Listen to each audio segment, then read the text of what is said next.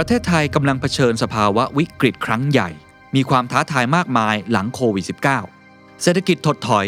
กับดักรายได้ปานกลาง ความสามารถในการแข่งขันที่ลดลงในโลก ความเหลื่อมล้ำที่ถางมากขึ้น K-shape recovery สิ่งแวดล้อมที่ไม่มีวันหวนกลับ ความขัดแย้งระหว่างเจเนอเรชันนี่อาจเป็นโอกาสเดียวและโอกาสครั้งสุดท้ายที่เราต้องปฏิรูปประเทศไทย The Standard Economic Forum 2021 The Great Reform Thailand's Tipping Point for a Sustainable Future ปฏิรูปประเทศไทยเพื่ออนาคตที่ยั่งยืน เวทีที่เปิดกว้าง ปลอดภัย สร้างสรรค์ และยิ่งใหญ่ที่สุด ฟอรัมที่รวมตัวกันของ 50 ผู้นำรุ่นใหญ่และรุ่นใหม่ มากกว่า 20 เวที 3 วันเต็ม พบกับ สนอกอูนากูล นิธิเอียวศรีวงศ์สุรเกียรติเสถียรไทย บรรยงพงพาณิชย์ สุพัฒนพงษ์พันมีเชา เศรษฐพุทธสุทธิวาฒนรพุทธทองทองจันทรางสุเศรษฐาทวีสิน สมโพธอาหุไนอาทิตย์นันทวิทยา สุดารัตเกยุราพันธ์จริพรจารุกรสกุล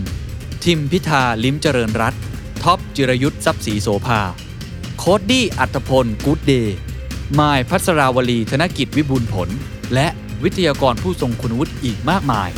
พร้อมผู้ดำเนินการเสวนาพิเศษ สุดที่ชัยยุน งานจัด 3 วันเต็ม 26-28 พฤศจิกายน Virtual Conference ถ่ายทอดสดแบบ Full HD จัดเต็มแสงสีเสียง บัตร 1 วันราคา 1,500 บาท 3 วัน ราคา 3,900 บาท พิเศษ ซื้อบัตร Early Bird ก่อนวันที่ 20 พฤศจิกายน ราคาเหลือเพียง 2,500 บาท The Standard Member รับส่วนลดเพิ่มอีก 10%รับชมย้อนหลังได้ถึง 3 เดือน ซื้อบัตรได้แล้ววันนี้ที่ไทย Ticket Major ติ ดตามรายละเอียดเพิ่มเติมได้ที่ The Standard มาร่วมกันปฏิรูปประเทศไทย เพื่ออนาคตที่ยั่งยืนของทุกคน This is the Standard Podcast. Eye opening for your ears. Eight Minute History. ประวัติศาสตร์ 8 นาทีวันนี้ครับ เป็น Brand Journey การเดินทางของแบรนด์ครับ จะพูดถึงแบรนด์ของสินค้าที่โด่งดังมากครับ เพราะว่าเป็นสินค้าซึ่งถูกพัฒนาจากอุปกรณ์การทหารมาสู่วัฒนธรรมป๊อปนอกจากนี้ยังเป็นแบรนด์ที่มียอดนายพลของสหรัฐอเมริกาเนี่ยนะครับเป็นนายแบบครับ เดิมทีพวกเขาเป็นอุปกรณ์สำหรับทหารอากาศ ได้รับความนิยมเรื่อยมาจนกระทั่งเป็นสินค้าที่ได้รับความนิยมสูงในวัฒนธรรมโลกปัจจุบัน รวมถึงเรื่องของแฟชั่นกันด้วยครับ แบรนด์นี้เริ่มต้นจากสหรัฐอเมริกาครับ และเวลานี้อยู่ในมือของบริษัทแว่นตาและเลนส์ชั้นนำของอิตาลี ซึ่งถือได้ว่าเป็นบริษัทชื่อดังของอิตาลีในวันนี้ ที่เริ่มต้นจากช่างฝีมือที่แสนจะธรรมดา จนกระทั่งกลายเป็นเจ้าของธุรกิจแว่นตาที่ใหญ่ที่สุดแห่งหนึ่งในโลก ที่ล่าสุดสร้างความสั่นสะเทือนวงการด้วยการฟีเจอริงกับ Facebook ทำแว่นตาอัจฉริยะที่มีชื่อว่า Story นั่นเองครับประวัติศาสตร์ 8 นาทีในวันนี้กำลังจะพูดถึงแบรนด์แว่นยี่ห้อกันแดด ที่บอกสรรพคุณตัวเองเสร็จสับเลย ก็คือยี่ห้อเรแบนหน้าที่ของแบรนด์นี้ก็คือแบรนด์เรหรือการตัดแสงนั่นเองครับ จุดเริ่มต้นของแบรนด์แว่นตานี้ เริ่มต้นขึ้นในปี 1929 ครับ จากการที่นาวาตรีแห่งกองทัพอากาศสหรัฐ ที่ทำหน้าที่เป็นนักบินทดสอบการบิน ที่มีชื่อว่าจอห์นอาร์เธอร์แมคเครดีที่มีเกียรติประวัติมากมายในเรื่องเกี่ยวกับการบิน ได้รับรางวัล Mackay Trophies ถึง 3 รางวัลครับ ได้แก่รางวัลจากการบินเพดานบินสูงที่สุด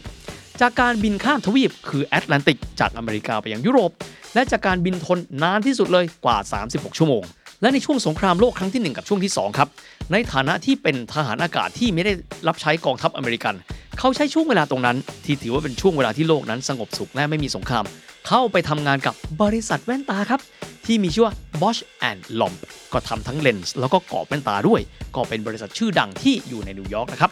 หนึ่งในสิ่งที่อดีตทหารอากาศก็คือแมคเครดีได้ทำก็คือการเสนอเรื่องของการออกแบบแว่นตาสำหรับนักบินครับ ยุคก่อนหน้านั้น นักบินจะสวมใส่แว่นตาที่ค่อนข้างจะเทอะทะ มีน้ำหนักที่ค่อนข้างจะมาก เขามีคำแนะนำครับว่า อยากให้ออกแบบกรอบแว่นตาที่ไม่เทอะทะ มีน้ำหนักเบา และมีเลนส์ที่สามารถตัดแสงและลดไอน้ำสามารถเพิ่มความคมชัดสำหรับนักบินล่ะครับ ที่จะต้องเจอกับแสงสีฟ้าที่แสบตา และสีขาวที่เวอร์มากๆ บนเพดานบินที่สูงมากๆ แทนรูปแบบแว่นตาเดิมที่เป็นแบบ goggleที่ดูแล้วมันเถอะทะครับ บริษัท Bosch Lomb เองได้มีการพัฒนาเลนส์และก็แว่นกันแดดแบบที่เรียกว่าแคลิโครมขึ้นมาก่อนครับ และโดยมีการตั้งชื่อแบรนด์นี้ในเบื้องต้นก่อนว่า anti glare ก็คือการป้องกันแสงฟุ้ง หรือป้องกันภาวะแสงกระจาย ต่อมาเปลี่ยนชื่อครับ ชื่อว่า Ray Ban ก็เป็นการสะท้อนคุณสมบัติของแว่นตานี้ก็คือการ ban ray หรือการตัดแสงออกไปได้ คุณสมบัติสำคัญครับ คือการสามารถที่จะป้องกันรังสี UV และอินฟราเรดบนเพดานบินสูงได้ และมีการจดทะเบียนแบรนด์ที่มีชื่อว่า Ray Ban ในปี 1936 กันด้วย เบื้องต้นเลยครับ ขั้นที่ 1 พวกเขาตัดสินใจในการทำกรอบเป็นกรอบพลาสติก ที่ต่อมามีการวิวัฒนาการเปลี่ยนกรอบพลาสติกเป็นกรอบโลหะ แต่เป็นกรอบโลหะที่มีน้ำหนักเบาครับ จนกระทั่งเป็นที่นิยมในเวลาต่อมา โดยเฉพาะอย่งยิ่งเลยในหมู่ของทหารอากาศสหรัฐ ในช่วงที่เกิดสงครามโลกครั้งที่ 2 ครับแว่นตาเรแบนนี้ได้รับความนิยมกันมากเลยในหมู่ของกองทัพอากาศสหรัฐ เพราะมันตอบโจทย์บรรดานักบิน โดยเฉพาะอย่างยิ่งเลย นักบินรบของกองทัพกันด้วย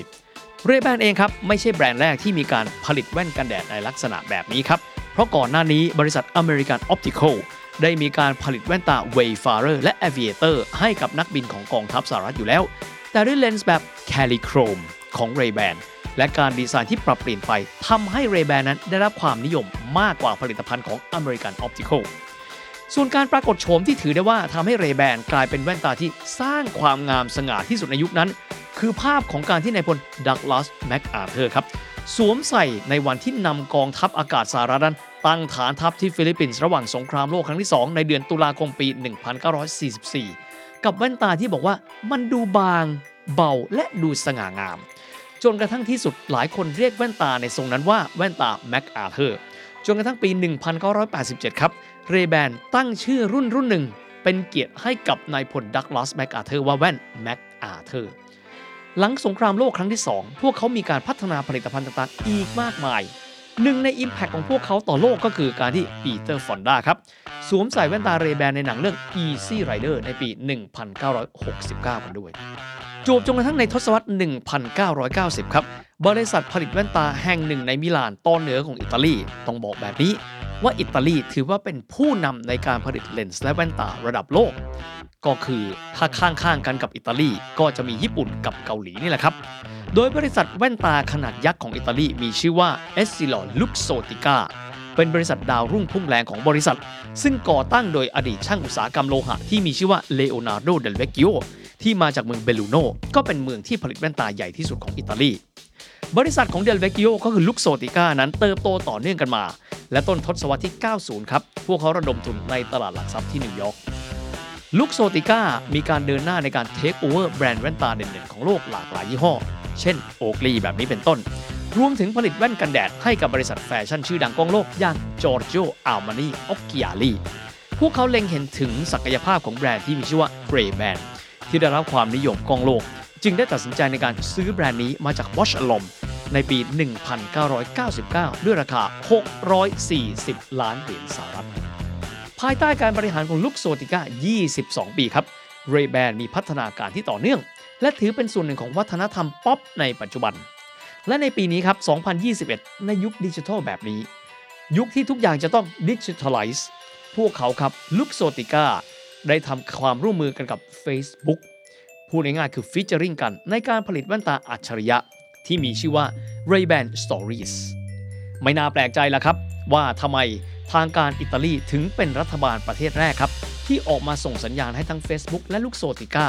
ต้องพัฒนาฟีเจอร์ต่างๆ ให้สอดคล้องกับกฎหมายว่าด้วยความเป็นส่วนตัวของบุคคลที่อยู่รอบข้างของคนที่สวมใส่แว่น Facebook Ray-Ban Stories ที่ผลิตโดย Luxottica แห่งนี้ด้วย ไม่ว่าจะผ่านมากี่ปีแล้วก็ตามแต่ ยังไงก็ตาม Ray-Ban ถือได้ว่าเป็นแบรนด์ที่เป็น iconic ของโลกแบรนด์หนึ่ง ที่พวกเขาก็ยังคงเดินหน้าต่อไป ไม่ว่าจะเป็นยุคอนาล็อก หรือแม้กระทั่งยุคดิจิตอลแบบนี้ครับ The Standard Podcast. Eye opening for your ears.